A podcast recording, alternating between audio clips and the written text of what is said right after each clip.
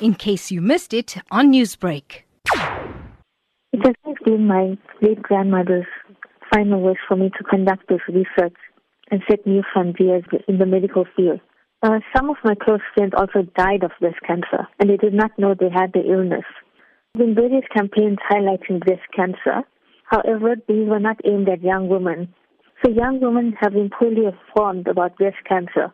I feel really blessed and ecstatic to have received this because I made the list amongst many high profile individuals and companies globally.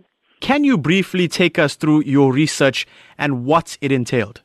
I developed this research from scratch on my own. I did not get any funding. My parents made every sacrifice to pay for this project and my education.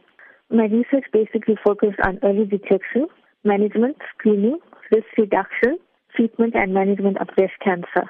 One of your dreams is to build your own clinic for the underprivileged in Chatsworth. Now, with the recognition and success you have garnered over the past few months, do you think you're any closer to making this a reality? Cancer is the leading cause of death across the globe. Currently, the most common types of treatment are chemotherapy, radiotherapy, tumor surgery, and in cases of breast cancer, hormonal therapy. So, however, thanks to in vitro and vivo experiments, researchers are now learning how to deactivate the cancer cells.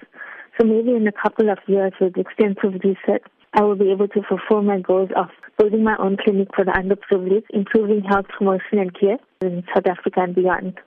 Newsbreak, Lotus FM, powered by SABC News.